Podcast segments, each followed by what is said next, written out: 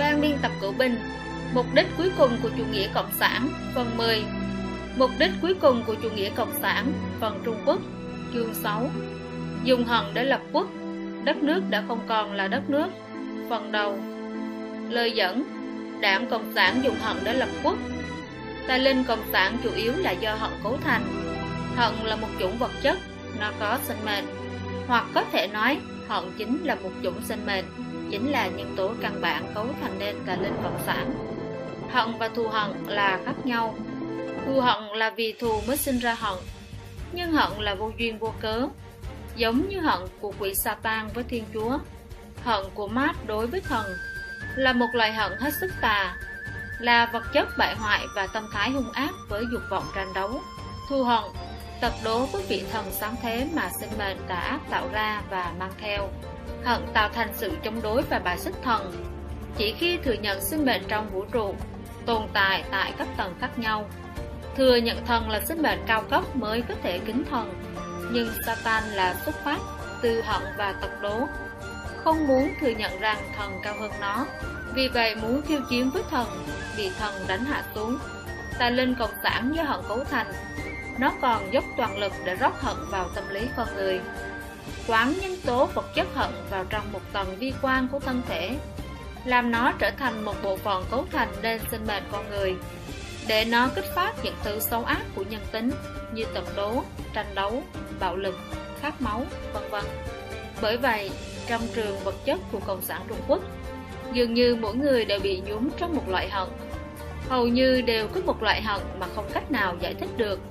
Chỉ cần tải lên Cộng sản kích động quấy nhiễu, thì loại vật chất mà nó kích phát ra sẽ tạo thành trường năng lượng phụ diện khổng lồ, nhanh chóng bao phủ phạm vi sinh tồn của con người hận tạo thành nguồn gốc sinh sản ra bạo lực, tàn pháp. Những năm 70 của thế kỷ 19, công xã Paris xuất thân từ lưu manh. Lần đầu tiên thực tiễn hóa lý luận sử dụng bạo lực để đạt lấy chính quyền của chủ nghĩa cộng sản, được Marx, Engels cùng những lãnh tụ cộng sản này như Lenin, Stalin và Mao Trạch Đông ca ngợi nhiều lần. Marx đã tổng kết kinh nghiệm của công xã Paris, cho rằng từ thất bại của công xã Paris chính là do không sử dụng bạo lực của giai cấp vô sản để đánh sập bộ máy quốc gia. Giai cấp vô sản không chỉ đơn thuần được nắm chính quyền, mà phải thông qua bạo lực để phá hủy hết thảy chế độ đang tồn tại. Về sau, điều này được tung thành học thuyết giai cấp vô sản, chuyên bạo lực của lập trường căn bản của chủ nghĩa cộng sản. Do hận thúc đẩy, Đảng Cộng sản Trung Quốc còn muốn dưới điều kiện chuyên chính của giai cấp vô sản mà tiếp tục cách mạng. Loại hận này là do nguồn nguyên lai, căn bản của chủ nghĩa cộng sản. Hận là tâm tật đố, có sự liên kết mật thiết. Tâm tật đố sinh ra chủ nghĩa bình quân tuyệt đối, chính là không cho phép bất kỳ ai giỏi hơn, tài phú hơn bản thân. Hận tất cả những người ưu tú và những việc xuất sắc, những người bình đẳng, thiên hạ đại đồng mà chủ nghĩa cộng sản cổ suý chính là một loại biểu hiện của loại hận này. Rất nhiều người Trung Quốc khi giáo dục trẻ nhỏ và khuyến khích chúng tiến lên đều là vận dụng xúi dục phương thức khiêu khích tầm tật đố, lấy việc đánh bại người khác để làm động lực tiến lên. Đảng Cộng sản dùng hận để lập quốc, dùng ác để trị quốc. Cái chủ nghĩa ái quốc được tuyên truyền mạnh mẽ ấy, kỳ thực là chủ nghĩa của hận. Trong từ điển của đảng, ái quốc mang ý vị là hận nước Mỹ, hận Tây Phương, hận Nhật Bản, hận Đài Loan, hận Tây Tạng, hận xã hội tự do, hận giá trị phổ quát của thế giới, hận những người tốt tu luyện chân, thiện, nhẫn, hận tất cả những người bị cho là kẻ địch của Đảng Cộng sản Trung Quốc. Yêu đảng chính là hận tất cả những người và những gì mà đảng cho rằng có thể tạo thành chướng ngại đối với bản thân đảng. Con người không biết rằng hận là nhân tố vật chất cấu thành tà linh. Tà linh cưỡng chế rất vào thân thể con người còn ngộ nhận rằng loại hận không rõ nguyên nhân này là cảm tình của bản thân. Loại vật chất hận này khiến rất nhiều người Trung Quốc ngày nay mang theo đầy bạo lực. Bất cứ lúc nào, bất cứ là trong trường hợp nào, đều có thể bộc phát ra ngoài. Cường độ của nó rất lớn, phương thức biểu hiện rất ác độc, thậm chí còn khiến người trong cuộc cảm thấy kinh hoàng không lý giải nổi. Đảng Cộng sản Trung Quốc lợi dụng các thủ đoạn như giáo dục, truyền thông, nghệ thuật, vân vân, quảng bá truyền phát loại vật chất hận này, khiến học sinh cùng quần chúng thành những con sói tham lam độc ác, không còn giữ được ngay cả ranh giới thấp nhất. Sau sự kiện thảm sát tại Thiên An Môn năm 1989, kẻ lên nắm quyền Giang Trạch Dân lại càng là hóa thân của hận. Cuốn sách Con người của Giang Trạch Dân đã phơi bày nguồn gốc của Giang. Năm đó, em trai Lý Nguyên Cát và anh trai Lý Kiến Thành của Tần Vương Lý Thế Dân chính là đường Thái Tông sau này âm mưu sát hại Lý Thế Dân tại cửa Củ Huyền nhưng không thành. Sau cái chết của Lý Nguyên Cát, ác linh của Lý Nguyên Cát hạ địa ngục, hoàn trả nợ nghiệp, bị đã nhập vào cửa vô sinh, hạ vào ngục vô gián, bị qua hàng nghìn năm, cuối cùng cũng không còn hình hài sinh mệnh như ban đầu nữa. Tư tưởng không hoàn chỉnh, phần còn lại chỉ là một khối khí hận vì ghen tị. Chính khối khí hận vì ghen tị này, qua nghìn năm chờ đợi, cuối cùng đã được Tạ Linh tuyển chọn để cho nó chuyển sinh thành Giang Trạch Dân, đầu sỏ của Đảng Cộng sản Trung Quốc và còn trở thành kẻ tội phạm đầu sỏ, bức hại Pháp Luân Đại Pháp, chân, thiện, nhẫn. Hận là một chủng vật chất, hành vi do hận tạo thành là hỗn độn, không có lý tính, không có đạo đức, điên rồ, không sợ bất cứ hậu quả gì. Đảng Cộng sản muốn dùng hận để chinh phục thế giới, hủy diệt mọi thứ bao gồm cả nhân loại. Trong quá trình đó, bản thân nó tất nhiên cũng sẽ bị hủy diệt. Đây cũng chính là mục tiêu cuối cùng của phương thức hiện của chủ nghĩa cộng sản. Một, Bộ máy khuyết trương tả ác siêu cấp Trong mấy chục năm vận động chính trị, lấy hận làm cốt lõi, tuyên truyền vô thần luận, đấu trời đấu đất, lấy đấu tranh giai cấp làm cương lĩnh, phẫn nộ tố cáo, phê bình chỉ trích. Hôm nay đại đạo thứ này, mai lại đại đạo thứ khác, đối kháng với giá trị phổ quát chân thiện nhẫn để lại cho Trung Quốc vết thương như thế nào đây điều người ta thấy là thành tính không còn tồn tại. Nhân tâm bất thuần môi trường ô nhiễm đạo đức thái hóa. Nhưng mà điều các người vẫn luôn không nhìn thấy được là đảng cộng sản trung quốc đã chế tạo cho trung quốc một cơ chế đáng sợ làm bại hoại đạo đức. Hay có thể nói là bộ máy khuếch trương tà ác. Chính là bộ máy có thể khuếch đại tà ác. Cơ sở của bộ máy này chính là vô thần luận, không tin, thiện ác hữu báo, bài xích giá trị quan truyền thống, cổ suý dục vọng.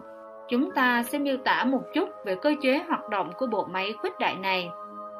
Thứ nhất là nói về công năng thâu nhập của bộ máy khuếch đại này.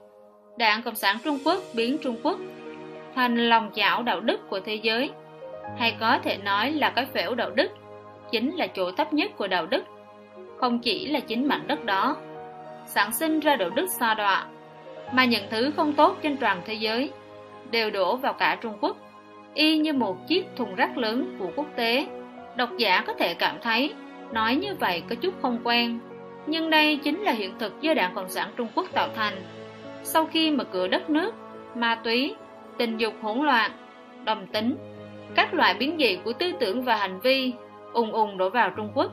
Tại mảnh đất đó, Đảng Cộng sản Trung Quốc đã tạo nên các chủng loại đạo đức suy đồi, lại thêm những thứ rắc rưởi từ bên ngoài, hình thành nên sự hỗn loạn đạo đức trong xã hội Trung Quốc. Thứ hai là nói về tác dụng phóng đại công suất của bộ máy này.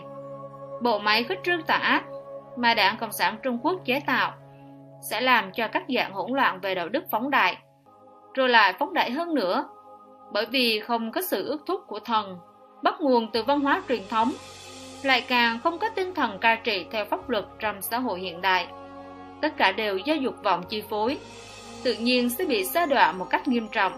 Ví như giải phóng tình dục, bản thân nó là một loại biến dị về tư duy, xuất phát từ xã hội phương Tây. Trong những năm 1960, nhưng do chịu sự ức chế của chủ nghĩa bảo thủ tôn giáo, vậy nên không hề đến mức bùng phát rồi là hoàn toàn mất kiểm soát. Sau khi đảng Cộng sản Trung Quốc mở cửa đất nước, giải phóng tình dục du nhập vào Trung Quốc, đúng là phóng đại vô số lần, trở thành trào lưu của xã hội, có thể nói mại dâm ở khắp mọi nơi, chê cười kẻ nghèo, chứ không cười phường kỹ nữ. Bất kể là bao hai tình nhân, ba tình nhân, tình nhân trở thành vốn, để quan lại khoe khoang với nhau, xã hội trên xuống cạnh tranh với nhau, Mảnh đất rộng lớn Trung Hoa bị làm cho ô yên chướng khí. Tại sao Đảng Cộng sản Trung Quốc lại triệt để mở cửa quốc gia như vậy? Không phải vì kinh tế, tất nhiên lại càng không phải là chính trị. Chỉ một chữ, chính là tính, tình dục. 30 năm đã hoàn thành được sự chuyển biến triệt để, từ tính cách mạng sang cách mạng tính. Nói đến bộ máy khuất trương tà ác này, tham nhũng cũng là một ví dụ điển hình. Quốc gia nào cũng có tham nhũng, đây không phải là giả. Có thể nói rằng, nơi nào có người, nơi đó có tham nhũng. Sự tham nhũng dưới thống trị của Đảng Cộng sản Trung Quốc thì đến hôm nay trên thế giới không có cái thứ hai. Lịch sử của nhân loại cũng không có cái thứ hai. Tham nhũng của Đảng Cộng sản Trung Quốc là toàn đảng tham nhũng, là tham nhũng của chế độ. Có người nói Ấn Độ cũng tham nhũng. Từ những tổng thống Ấn Độ trở xuống, thì các quan chức đều gần như đi cùng một loại xe sản xuất trong nước, cùng màu sắc, cùng kiểu dáng, cùng biểu hiện. Căn nhà đẹp nhất của Ấn Độ luôn là trường học, chứ không phải tòa nhà của chính phủ. Ấn Độ cũng không có kinh phí công để ăn uống thỏa thích du lịch nước ngoài. Đây không phải do Ấn Độ quá nghèo, mà là quốc hội không chấp nhận chi tiêu theo cách như vậy. Ấn Độ càng không có cái gọi là những vụ tham nhũng tài trời. So với các quốc gia khác, hữu nhưng không bại. Hữu bại của Đảng Cộng sản Trung Quốc là loại hữu bại thối nát kinh khủng. Tham nhũng trở thành một phần quy tắc sinh tồn của xã hội Trung Quốc và trong tâm người dân đành phải âm thầm tiếp nhận. Cơ chế phóng đại của bộ máy này khởi được tác dụng như thế nào? Xem cách Đảng Cộng sản Trung Quốc quét sạch đồi trụy và chống tham nhũng thì càng quét càng đồi trụy, càng chống tham nhũng thì càng tham nhũng. Bởi vì chỉ cần không uy hiếp đến sự thống trị của Đảng Cộng sản Trung Quốc, nó căn bản sẽ không tiêu trừ. Chính vì chìm đắm trong biển dục vọng của các loại đạo đức xa đọa như cách mạng tình dục và tham nhũng quan chức Đảng Cộng sản Trung Quốc và nhân dân xúi dục nhau từ trên xuống dưới. Tà linh Đảng Cộng sản Trung Quốc mới thành công trong việc thay đổi cách nhìn của nhân dân đối với Đảng Cộng sản Trung Quốc tà ác. Đảng Cộng sản Trung Quốc tà ác mới có thể tùy ý làm điều xấu trên mảnh đất này, mới có thể đàn áp quần thể những người này, bức hại đoàn thể này, đẩy đạo đức người Trung Quốc từng bước, từng bước hướng đến bại hoại tột độ. Thứ ba là nói về năng lực tổng hợp, lên men của bộ máy quét trường này. Nó có thể tổng hợp các dạng các loại nhân tố bất hảo, khiến vật chất bại hoại phát tác lên men, mà tạo ra vật chất và hiện tượng càng tà ác hơn, lấy rối loạn tình dục và tham nhũng. Những nêu trên để phân tích, rất nhiều tham nhũng và mại dâm là có liên quan. Nuôi dưỡng tình nhân sẽ thúc đẩy quan lại tham nhũng. Ngược lại tham nhũng sẽ có tiền, cũng sẽ kích thích quan chức, tìm hoa họ liễu, gây rối phụ nữ. Hai thứ này đặt cạnh nhau sẽ phát huy tác dụng mạnh mẽ trên mảnh đất Trung Quốc diễn xuất ra từng cảnh quyền, tiền, tình dục, hủ bại dơ bẩn, mang số kịch chôn vùi nhân luân. Thứ tư, bộ máy quyết trương này còn có chức năng tẩy sạch và hợp lý hóa, bình thường hóa cái ác. Đầu tiên là che đậy sự thật. Vì vậy, kẻ vốn tự xưng là lớn mạnh như Đảng Cộng sản Trung Quốc nhất định phải phong tỏa Internet, phong bế sự thật, cũng không để nhân dân có được sự tự do ngôn luận truyền thông. Sau đó, nhất ngôn đường của Đảng Cộng sản Trung Quốc sẽ dùng tà thuyết, oai lý để tô son trắc phấn cho sự hỗn loạn về đạo đức. Thiên hạ ô nha bất bàn hắc, tạm dịch, trên đời này quả nào chả màu đen, là cụm từ mà Đảng Cộng sản Trung Quốc thường dùng để tẩy não người dân. Tham nhũng, quốc gia nào mà không có tham nhũng? Sơn trại, đạo văn, thời kỳ đầu thúc đẩy kinh tế, thì quốc gia nào mà không từng đạo văn, rối loạn tình dục, quốc gia nào mà không có quan liêu như vậy, mại dâm, có những quốc gia còn là hợp pháp, tự do ngôn luận. Có quốc gia nào là cho bạn muốn nói gì thì nói đâu, chẳng phải còn có tội vì bán sao. Bởi vì người dân không thấy được sự thật, dưới nhất ngôn đường, họ dần dần đều tiếp thụ sự dạo biệt vô lý méo mó này chính là cho rằng những sự loạn lạc đạo đức là khó thoát mỗi quốc gia đều không tránh khỏi được sự việc này một khi bình thường hóa hợp lý hóa tả ác và sự suy đồi đạo đức sẽ vĩnh viễn mất đi cơ hội để sửa sai tiến bộ. Xã hội Trung Quốc mỗi năm đều hô hào về khủng hoảng niềm tin, nhưng tại sao càng ngày càng khủng hoảng? Đây chính là nguyên nhân. Đảng Cộng sản Trung Quốc còn thường mượn lời rằng giải quyết bất cứ việc xấu nào đều cần một quá trình, đưa dối rằng sự việc nào rồi cũng sẽ dần dần tốt lên. Năm đó có rất nhiều quan chức cao cấp của Đảng Cộng sản Trung Quốc phản đối gian trạch dân, bức hại Pháp Luân Công, nói rằng Pháp Luân Công đề cao đạo đức con người, ổn định xã hội, nhưng giam áp chế tất cả và nói kinh tế phát triển mạnh lên thì đạo đức tự nhiên cũng tốt lên. Chúng ta hãy quay đầu lại nhìn xem trong biển dục vọng, phát triển kinh tế thì đạo đức suy đồi còn nhanh hơn. Cái quá trình này mà Đảng Cộng sản Trung Quốc nói chính là quá trình dùng tà thuyết, oai lý để hợp lý hóa, bình thường hóa tà ác đó. Chỉ có thể khiến tà ác trở thành càng ngày càng tà ác. Chỉ biến những thứ phản bình thường thành bình thường vẫn chưa đủ. Sự tẩy não dư luận của Đảng Cộng sản Trung Quốc còn khiến những thứ bình thường làm thành phản bình thường. Tốt đem nói thành xấu, thiện nói thành ác. Triệt để đạt được mục đích chính là nghịch đảo tiêu chuẩn thiện ác. Đây chính là bốn cơ chế lớn của nguyên lý hoạt động cơ bản của bộ máy khuếch trương của Đảng Cộng sản Trung Quốc. Đầu tiên là khiến đạo đức trở nên thấp kém, khiến vùng đất Trung Quốc này trở thành nơi tụ hợp, là thùng rác của nhân loại về đạo đức bại hoại. Sau đó Đảng Cộng sản Trung Quốc phóng đại hiệu ứng đạo đức bại hoại này, chỉ cần không uy hiếp đến hành vi biến dị, bại hoại của lãnh đạo đảng, Đảng Cộng sản Trung Quốc đều cho qua, hơn nữa còn thúc đẩy, cho thêm chất men lên vật chất bại hoại, khiến người ta càng tà, người ác càng ác, không ngừng phá vỡ ranh giới cuối cùng của đạo đức, phóng đại cường độ suy đồi đạo đức. Đây cũng chính là thể hiện cụ thể việc hủy hoại đạo đức nhân loại của tà linh cộng sản. Cuối cùng là lợi dụng tà thuyết, oai lý hợp lý hóa những việc tà ác, bình thường hóa, đồng thời đem biến điều bình thường thành phản bình thường, thậm chí biến thành yêu ma. 2. Đảng Cộng sản Trung Quốc biến người ta thành không còn là người. Đảng Cộng sản Trung Quốc không ngừng tẩy não và lừa dối, bại hoại và biến dị, khiến những người trẻ tuổi hiện nay không có văn hóa, không giảng đạo đức. Có những người không khác gì sói đội lúc người. Bắt đầu từ năm 2004, đại lục lưu hành văn hóa lạc sói. Từ tiểu thuyết, phim đến sổ tay đào tạo công ty, tất cả đều sùng bái văn hóa lan sói. Người sùng bái cổ suý, sói tính hoang dã, tàn bạo, tham lam, bạo ngược, vận dụng vào trong công việc gọi là tinh thần chiến đấu. Nhiều người cho rằng đây là văn hóa tiên tiến trong cạnh tranh sinh tồn để giành chiến thắng. Nói cách khác, họ cho rằng con người không cần quan niệm đạo đức. Trong cạnh tranh không từ thủ đoạn nào để chiến thắng mới là tiêu chuẩn đo lường trong các việc. Có câu nói quen thuộc, đọc như rắn rết bò cạp, ác như lan sói. Rắn, bò cạp, sói đều không có tình thân, thậm chí có thể cắn xé, nuốt cả cha mẹ chúng. Hiện nay rất nhiều thanh niên không có chút quan niệm truyền thống nào, hành động không có giới hạn, ở nhà thì coi mình là nhất, tại nơi công cộng thì đánh chửi cha mẹ, hơn nữa coi cha mẹ như kẻ thù. Một khi không hợp lý thì ra tay đánh đập tàn nhẫn. Dạng người như vậy thì gọi chúng là lũ sói con. Hợp lý lắm thay. Một, tư tưởng. Một nhỏ. Không biết gì về văn hóa truyền thống, trống rỗng về đạo đức.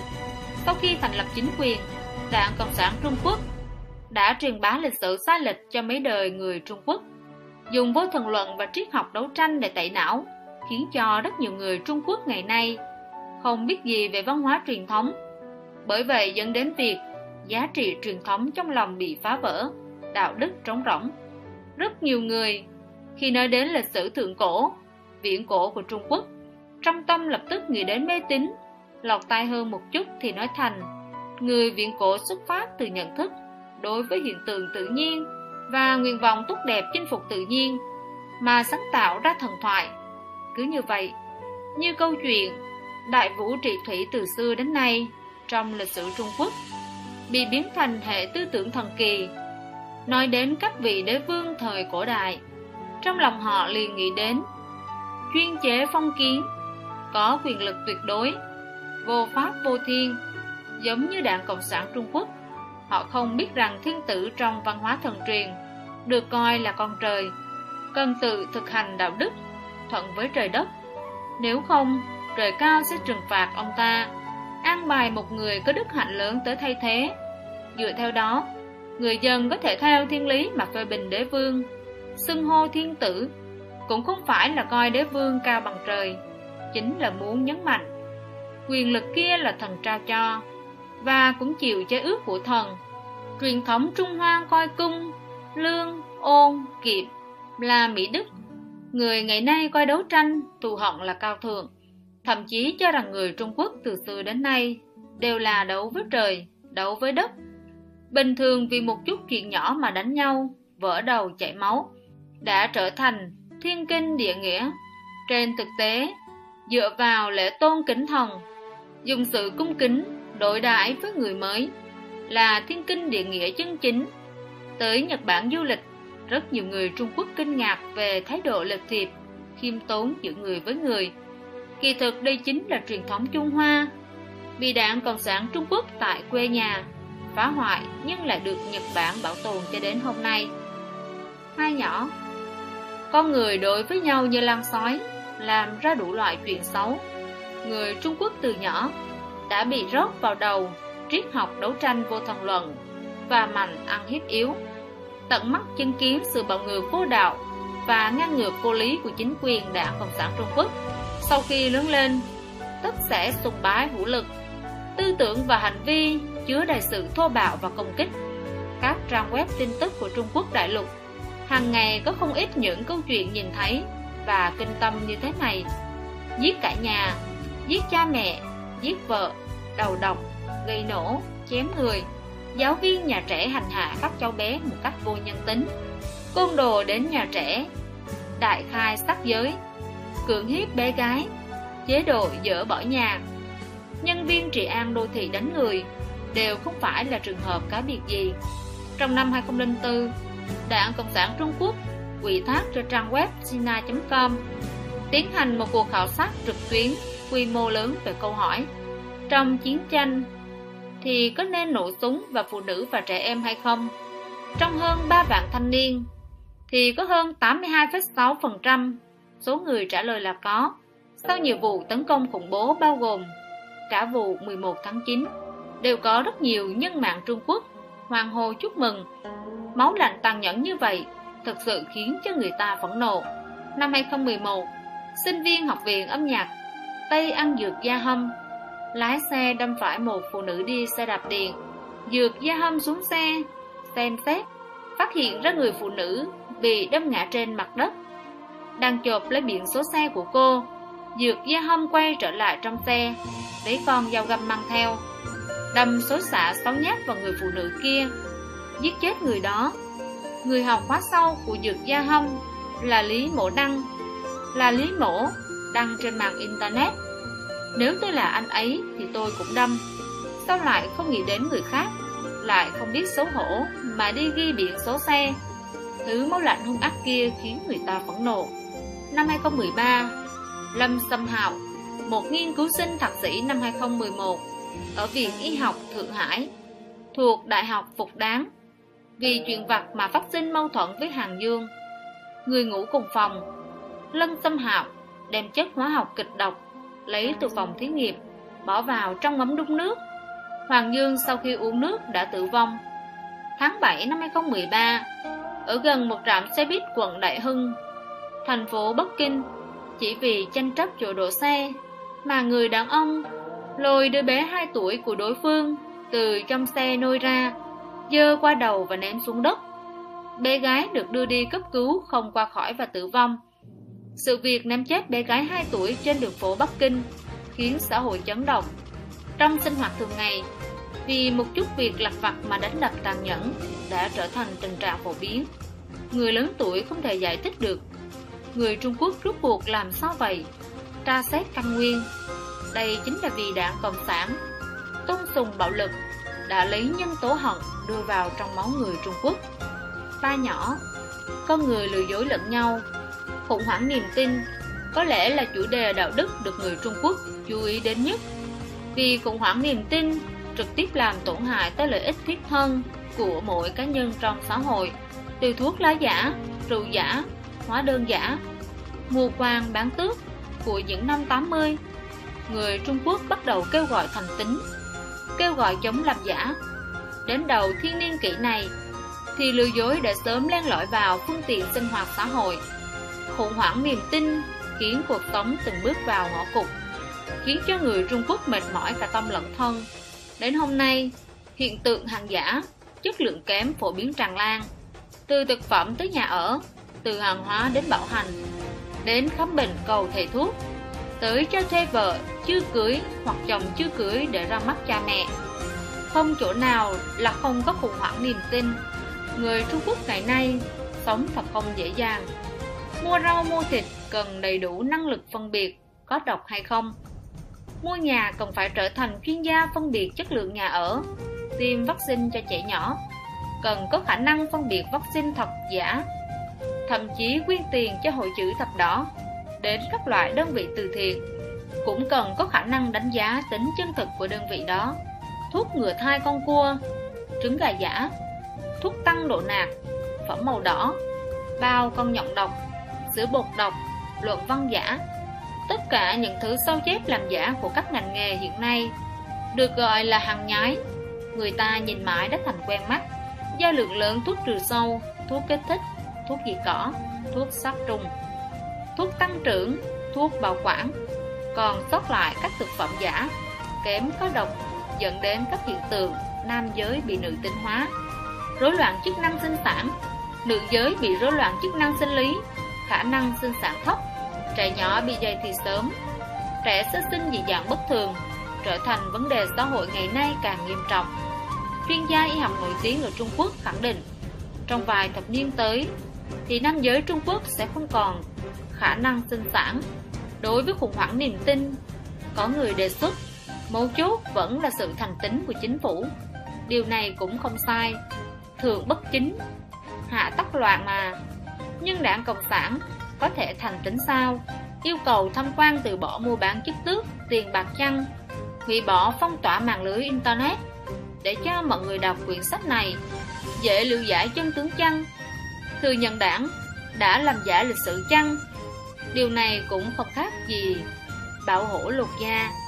Có người đề xuất cần tăng trưởng pháp chế để những người làm giả chịu sự, chịu trừng phạt nghiêm khắc, không dám làm giả nữa. Nhưng vấn đề là ai sẽ đến giám sát, chấp hành pháp luật? Ai sẽ giám sát nhân viên tư pháp chấp pháp? Ai có thể đảm bảo sự liêm khiết của quan chức, cục giám sát? Cuối cùng, cũng có người kêu gọi quay về văn hóa truyền thống đảng cộng sản trung quốc cũng đang giảng giáo dục văn hóa truyền thống, nhưng lấy cơ sở vô thần lần mà giảng về văn hóa truyền thống. Và việc để đảng cộng sản trung quốc đã phá hoại đạo đức thiên giáo có gì khác nhau? Bảo cho người ta về các lời của khổng tử, các lời dạy trong thơ, người ta sẽ kiên trì thành tính sao? Lấy ví dụ, khi toàn bộ ngành công nghiệp bổ sung melamine vào các sản phẩm sữa mà không phải gánh chịu bất kỳ trách nhiệm nào. Thì các công ty buôn bán làm ăn chân chính sẽ đối mặt với việc không cạnh tranh được về giá thành mà bị đào thải. Lúc này thách thức mà mọi người phải đối mặt chính là lựa chọn việc, dù có lỗ cũng vẫn phải kiên trì thành tính hay là thuận theo dòng chảy kiếm tiền. Đối diện với xã hội mà những người tốt một cách đường hoàng phải chịu thiệt, cái gọi là văn hóa truyền thống của đảng vốn bị đảng cộng sản trung quốc tước đoạt, nội hàm thần tính. Không đưa ra được lý do nào để con người kiên trì thành tính. Trên thực tế, nếu như chúng ta tìm lại được nội hàm của văn hóa thần truyền bị đảng cộng sản trung quốc tước đoạt, thì vấn đề này sẽ rất đơn giản. Đối với những người trong tâm luôn tin rằng, trên đầu ba thước có thần linh làm người tốt một cách thực chất.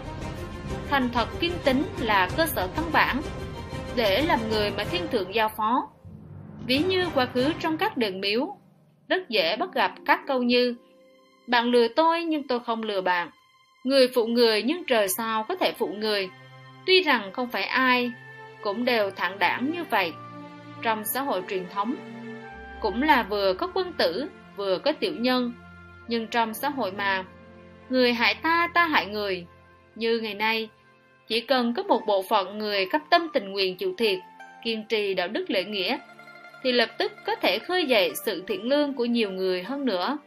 Khủng hoảng thần tính của Trung Quốc đã được hô hào cảnh báo trong dân gian từ những năm 80. Đến Đại hội Thiên niên kỷ, báo cáo của chính phủ tập trung đề xuất xây dựng một xã hội thành tính. Đến nay các ngành xã hội học, tâm lý học, pháp luật học, vân vân cùng các lĩnh vực khác đều đang nghiên cứu. Trong mấy chục năm qua, niềm tin ngược lại càng ngày càng khủng hoảng. Tất nhiên đây không phải là một vấn đề đơn giản trong phát triển. Do người Trung Quốc bị đảng Cộng sản nhồi nhét bằng giáo dục về đấu tranh và lừa dối, khiến quần thể rộng lớn nhân dân trong tâm luôn phong bế, bảo vệ bản thân. Họ rất khó tin tưởng người khác, tạo thành một loại tâm thái kỳ dị, đề phòng người khác, cho rằng thế giới rất nguy hiểm, giữa người với nhau đều là giả dối lừa lọc, kháo sơn sơn đảo, dựa vào núi thì núi đổ. Ý nói rằng không thể dựa dẫm tin tưởng người khác, bị có người cho là chân lý. Kiến nhân, thuyết nhân thoại, kiến quỷ, thiết quỷ thoại. Gặp người thì dùng lời của người để nói chuyện, gặp quỷ thì dùng lời của quỷ để nói chuyện. Ý nói rằng, dựa theo tình huống mà nói chuyện, không nói lời chân thật, trở thành bình thường trong xã hội. Con người xử lý quan hệ đã biến dạng, giữa người với người một cách rất khổ, rất mệt, không cách nào tự vực dậy. Con người bị sóng cuốn theo dòng, khiến xã hội trở nên càng tồi tệ xấu xa hơn. Sau mấy chục năm kêu gọi không ngừng, vấn đề niềm tin vẫn không ngừng khủng hoảng.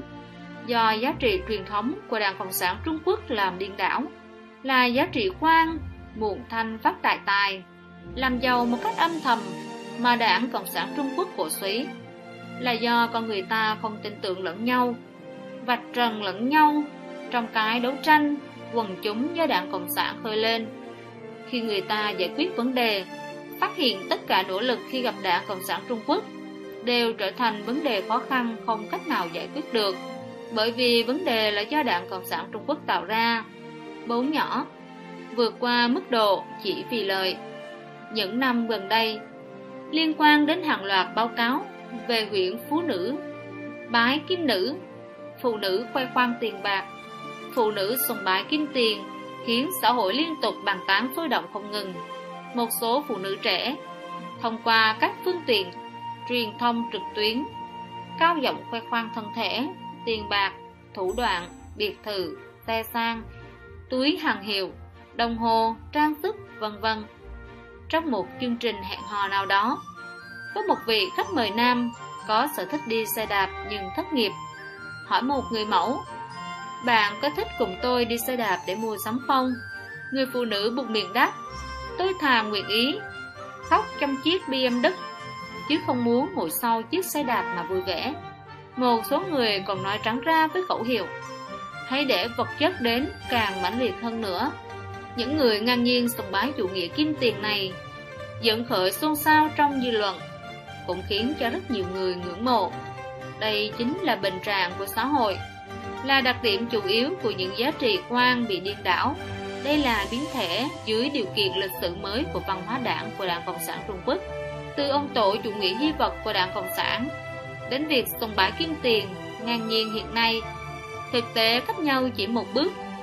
Thời đại biến đổi thành xấu xa, gu thẩm mỹ là thước đo đạo đức của con người, có quan hệ mật thiết với nhau nhân loại chính thường là thưởng thức chủng loại nghệ thuật tốt đẹp, thuần chính, thiện lương, quang minh.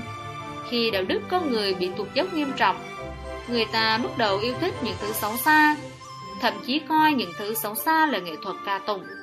Cái được gọi là nghệ thuật này, ngược lại sẽ kéo đạo đức của con người hạ xuống thêm một bước nữa. Cuối cùng khiến người ta không còn giống con người nữa.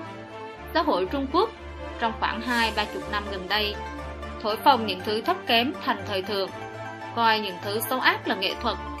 Trung Quốc có một vị được gọi là nghệ thuật gia, ăn thịt xác trẻ con, thân thể trần truồng tha mật ong tóc người, rồi ngồi trong nhà vệ sinh để thu hút ruồi nhặng, được gọi là nghệ thuật hành động. Rất nhiều người kêu than rằng Trung Quốc đã tiến nhập vào thời đại xấu xa. Đồ chơi của trẻ em trước kia, người ta đều thích thứ đẹp đẽ ước nhìn. Đồ chơi ngày nay càng xấu càng quá dị, thì bán được càng nhanh. Một số người nổi tiếng trên Internet vì để giành được vị trí vượt trội mà lấy xấu làm đẹp. Họ dựa vào ngôn luận và hành vi nhiễu loạn lòng người, phá vỡ ranh giới cái xấu đẹp trong nhận thức của con người. Không cho cái xấu là nhục nhã, ngược lại cho là quang vinh. Rất nhiều thanh niên thậm chí còn hâm mộ hiện tượng, nhất cử thành danh của họ. Còn có điều khó chấp nhận hơn nữa. Tại nhiều thành thị ở Trung Quốc, hiện nay rất nhiều nhà hàng lấy nhà vệ sinh làm chủ đạo, sửa sang nhà hàng theo phong cách nhà vệ sinh, dùng dụng cụ giống bô đi tiểu để đựng đồ ăn, hơn nữa còn bán kem hình dáng giống bãi đại tiện. Nghe nói khách hàng đa số là thanh niên. 2. Ngôn ngữ Một nhỏ Ngôn ngữ của đảng giống như sắp chết. Giải thể văn hóa đảng là một cuốn sách đã từng phân tích một cách có hệ thống. Tình huống ngôn ngữ đảng tràn lan dưới sự cai trị của Đảng Cộng sản Trung Quốc. Ví như gọi nhau là đồng chí, còn có từ ngữ điển hình, dập khuôn văn phong đảng, chịu nhận sự vận chuyển thời gian dài của vật chất ma tính văn hóa đảng, ví dụ như tinh thần hội nghị, đường lối, nhận thức, báo cáo tư tưởng, thủ đoạn khống chế tinh thần của tài giáo đảng Cộng sản Trung Quốc, lãnh đạo, đơn vị, tổ chức, hồ sơ, thẩm tra chính trị, hộ khẩu Hình thức tổ chức giám sát nghiêm mật Tuyên truyền, quán triệt, chấp hành, kêu gọi Chiến sĩ thi đua, cấp trên, đại biểu, ủy ban Kết cấu tổ chức nhiều tầng cấp Phấn đấu, tự kiểm điểm, đấu tranh, phê bình và tự phê bình Phiến động đấu tranh để bảo vệ đảng Từ nhà trẻ đến tiểu học Trung học, đại học Ngay từ nhỏ người Trung Quốc đã thấm nhuận ngôn ngữ đảng Học sinh tiểu học làm văn cần phải viết khăn vàng đỏ, vĩnh viễn đi theo đảng. Tôi yêu đảng ít ít, nghe theo đảng, đi theo đảng, một mạch cho đến trưởng thành, rồi vẫn còn phải viết báo cáo thu hoạch. Sau khi học tập tại XX, ý nói đại hội thứ bao nhiêu của Đảng Cộng sản Trung Quốc qua các ngõ nhỏ phố lớn tại Trung Quốc suốt từ thời Diên Cát đến tiến nhập thời đại mới các bài nhạc đỏ của các thời đại vẫn còn ở khắp mọi nơi. Có thể có người không đồng ý, cảm thấy thời đại thay đổi rồi. Hiện tại người ta có dùng ngôn ngữ này thì cũng sẽ không thật sự tin tưởng nữa. Nhưng vấn đề nằm ở chỗ, ngay cả khi không thật sự tin, tuyệt đại đa số vẫn đang sử dụng những từ ngữ này. Điều này chỉ ra rằng ngôn ngữ đảng là phụ thể trên ngôn ngữ dân tộc, giống như một khối u ác tính càng ngày càng to. Thể sinh mệnh bị phụ thể bám lên ấy, thậm chí ngược lại còn lệ thuộc vào cái khối u này, càng không có khả năng cắt bỏ nó hoàn toàn. 2. Mở miệng là nói dối Làm người lấy sự chân thành làm gốc, đảng Cộng sản dựa vào bạo lực và dối trá để duy trì thống trị. Nói dối là tố chất tất yếu, là kỹ năng của quan chức đảng Cộng sản Trung Quốc. Sau cuộc thảm sát lục tứ, người phát ngôn tin tức đối diện với câu hỏi của các ký giả trong và ngoài nước mặt không biến sắc bình thản đáp không có người nào chết ở quảng trường thiên an môn cả mười mấy năm sau khi đảng cộng sản trung quốc tận lực quốc gia bức hại pháp luân công vị phát ngôn viên kia lại nói lớn không chút xấu hổ. Tình hình nhân quyền của trung quốc đang vào thời kỳ tốt nhất trong lịch sử. Trẻ em từ nhỏ đã được dạy dỗ nói dối. Các bài học chính trị, bài học lịch sử, Bài tập ngữ văn đầy những lời nói dối. Khi làm bài kiểm tra tuyệt đối không cho phép nói khác đi. Sau khi những đứa trẻ này trưởng thành, Mở miệng liền nói dối mà không hề có cảm giác tội lỗi. Từ người phát ngôn tin tức của chính phủ Tới các chương trình Phát thanh tin tức Phỏng vấn tiêu điểm Của cơ quan truyền thông Từ báo cáo của các cấp quan chức đảng Tới nghiên cứu học tập Về văn học lịch sử từ lĩnh vực công cộng đến sinh hoạt gia đình xã hội Trung Quốc tràn ngập vô số lời dối trá. Nhân dân nhật báo chỉ có thông tin ngày tháng là thật, còn lại đều là giả. Đây đều là nhận thức của mấy chục năm trước. Trung Quốc đã trở thành một quốc gia nói dối chính cống. Người dám nói lời thật, việc thật vô cùng hiếm, bị cho là khác người, thậm chí bị tấn công hội đồng, đây là một trong những hậu quả xấu trực tiếp cho Đảng Cộng sản Trung Quốc, làm bại hoại toàn diện đạo đức xã hội gây ra. Ba nhỏ Phổ biến ngôn từ lưu manh Trung Quốc cổ đại có thể là quốc gia có trình độ văn hóa giáo dục quan viên cao nhất trong lịch sử thế giới. Từ thời Hán, Trung Quốc đã bắt đầu có chế độ tuyển chọn quan viên tương đối hoàn thiện, bắt đầu từ nhà Tùy, kéo dài một mạch đến chế độ khoan cử cuối nhà Thanh, đã tuyển chọn được một số lượng lớn nhân tài ưu tú tham gia vào triều chính, phụ giúp hoàng đế quản đất nước. Từ việc xem các câu chuyện chính sử được truyền lại và loại tư liệu lịch sử có thể thấy trình độ văn minh chính trị của xã hội Trung Quốc cổ đại khiến người hiện đại kinh ngạc mãi không thôi. Giáo dục thơ ca, ôn nhu đô hậu, lời giáo huấn ôn lương, cung kiệm của người xưa đều khiến người xưa nói chuyện bình hòa, khoan hậu, khiêm nhường, lễ phép. Từ ngữ lưu manh chưa bao giờ được đăng tải, đường hoàng một nơi thanh lịch. Tới thời đảng Cộng sản, thì tất cả những điều này đã triệt để khác biệt rồi. Khi khởi nghiệp thì Đảng Cộng sản Trung Quốc chính là vô sản lưu manh. Lời nói lưu manh của thủ lĩnh Đảng Cộng sản Trung Quốc được đường hoàng đưa vào trong văn kiện, báo chí, văn tập thậm chí cả thơ ca, trở thành đối tượng mà dân chúng nói theo. Lý luận chủ nghĩa Marx, đủ thứ rối rắm, xét sau cùng chỉ là một câu, tạo phản có lý. Vì thắng lợi của cách mạng thế giới chúng ta chuẩn bị hy sinh 300 triệu người Trung Quốc. Bên trên đánh hơi không hoàn toàn là thơm, ở đây cũng có đối lập, có thơm cũng có thối, nhất định phải ngửi một cái. Sau này, mỗi đời lãnh tù đảng Cộng sản lại bắt chước làm theo, buông lời dọa nạt, nói oai lý. Ví dụ câu nói, học sinh con nít không nghe lời. Một cái sung máy là có thể giải quyết xong, của Đặng Tiểu Bình, hay như lời của Giang Trạch Dân im lặng phát đại tài, bôi nhọ thành danh, vắt kiệt tài chính, hủy hoại thân thể, nhằm vào học viên Pháp Luân Công, không kể nội dung hay phương thức biểu đạt, đều vô cùng tà ác. Trên làm dưới theo, khí thế hung ác quét sạch toàn xã hội.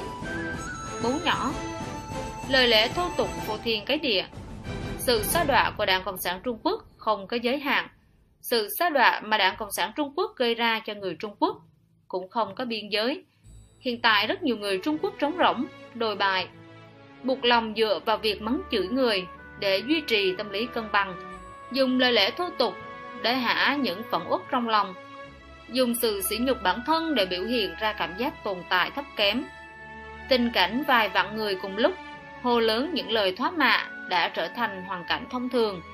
Ở trên khán đài sân bóng đá ở Trung Quốc, các loại từ ngữ sỉ nhục bản thân đã trở thành từ ngữ thông dụng được dân mạng sử dụng hàng ngày rất nhiều.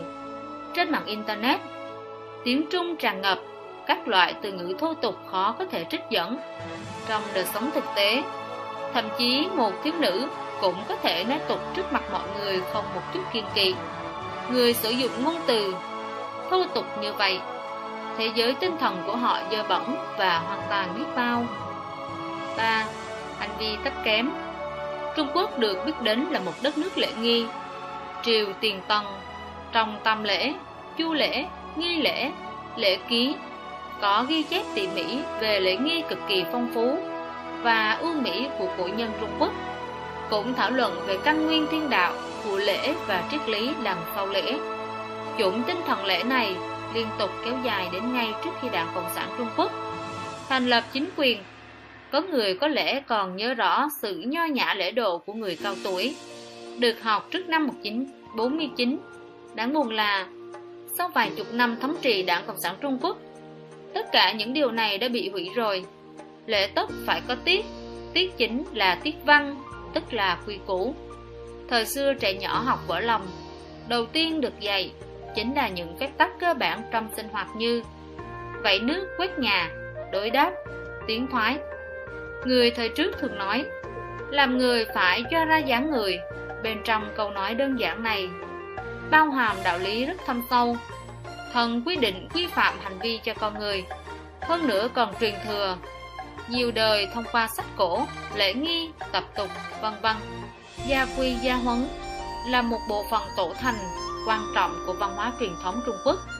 Quy gia quy huấn của Trung Quốc kéo dài mấy nghìn năm, nói lên rằng sự tồn tại của nó xác thực vốn có ý nghĩa trọng yếu đối với gia đình và xã hội.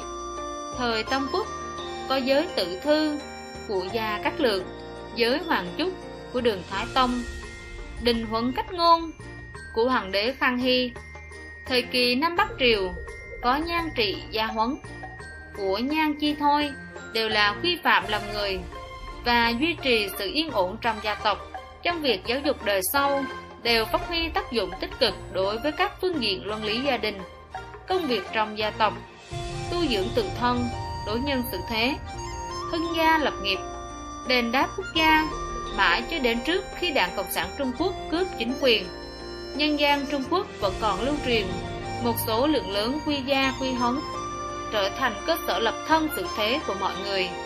Có người đã tổng kết 30 điều gia huấn được gia truyền rộng rãi, trong đó bao gồm không được phép xưng hô bất kính với người lớn tuổi, không được phép rung chân, không được phép không gọi tôn xưng hoặc tên mà nói chuyện, không được hô hoáng ồn ào chỗ đông người, không nói lời bịa đặt, khi ăn cơm phải đợi chủ nhà động đũa trước thì khách mới được đồng về nhà cần chào hỏi trưởng bối, vân vân.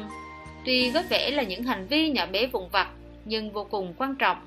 Đối với quy phạm hành vi cá nhân, dung hòa quan hệ với mọi người, hành vi cử chỉ của con người thể hiện ra sự giáo dưỡng, đức hạnh và sự hiểu biết của người ta. Đảng Cộng sản Trung Quốc phá hoại đạo đức, khiến cho lời nói cử chỉ của con người trở nên tùy tiện, không có quy củ. Hành vi hèn hạ biến rất nhiều người trở thành hạ đẳng. Người Trung Quốc xưa coi trọng dáng vẻ, khuyên con người đứng như tùng, ngồi như chuông, đi như gió, nằm như cung.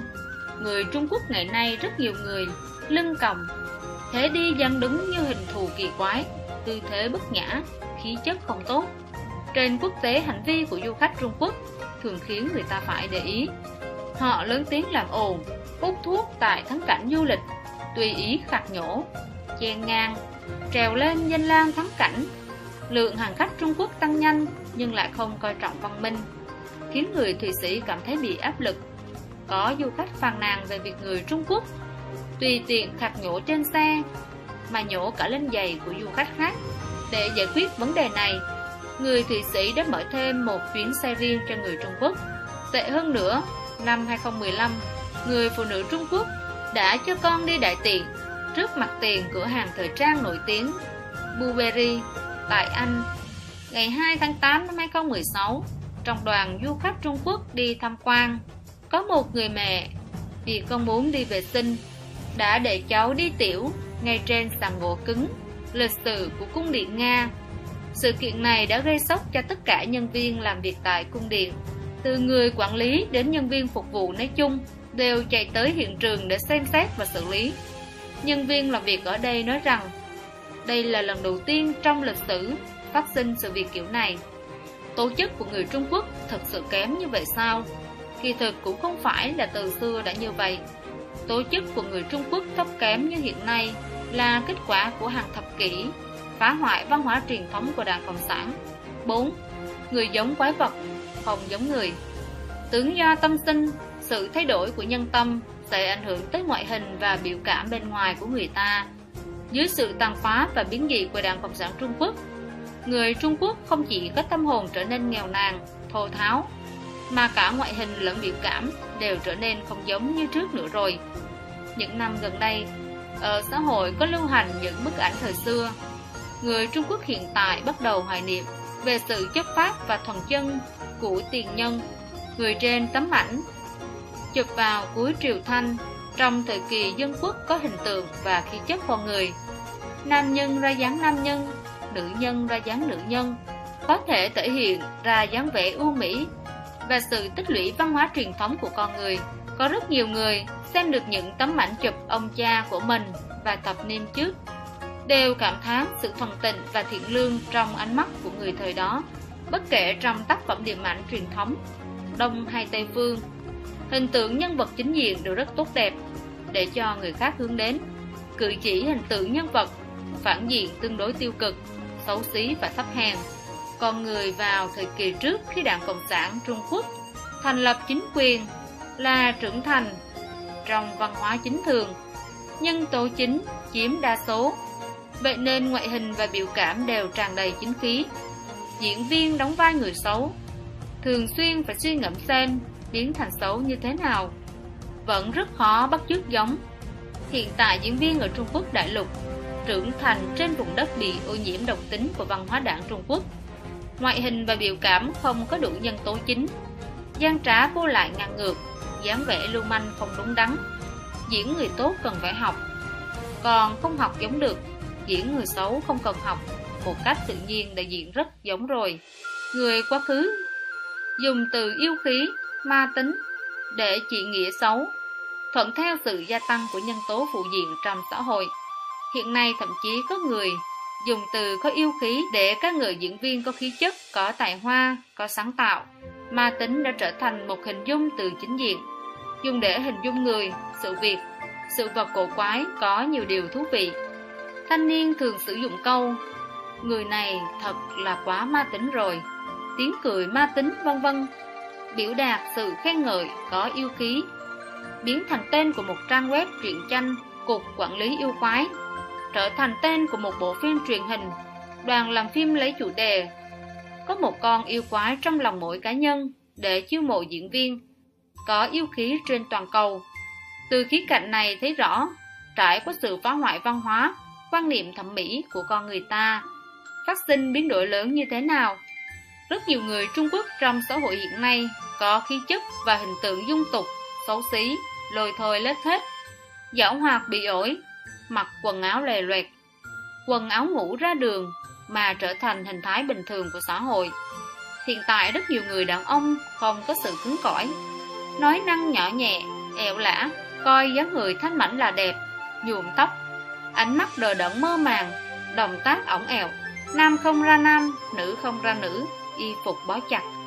Mặc quần cọc tóc thì cắt giống như cái nắp ấm trà, hoặc giống như tội chim, hoặc là giữ một chùm rất lớn, như tóc giả treo trên đầu. Nữ giới ăn mặc trung tính, đầu tóc kỳ quái, mặt không có chút biểu cảm, ánh mắt thì lạnh lẽo, chịu nhận ảnh hưởng của triết học đấu tranh, từ ôn nhu huyền huệ, truyền thống, bị thay thế bằng cường bạo hung hãn. Càng ngày càng không giống nữ nhân ở xã hội thì lưu hành, kiểu, ra vẻ dễ thương, ra vẻ ngây thơ, ra vẻ lạnh lùng.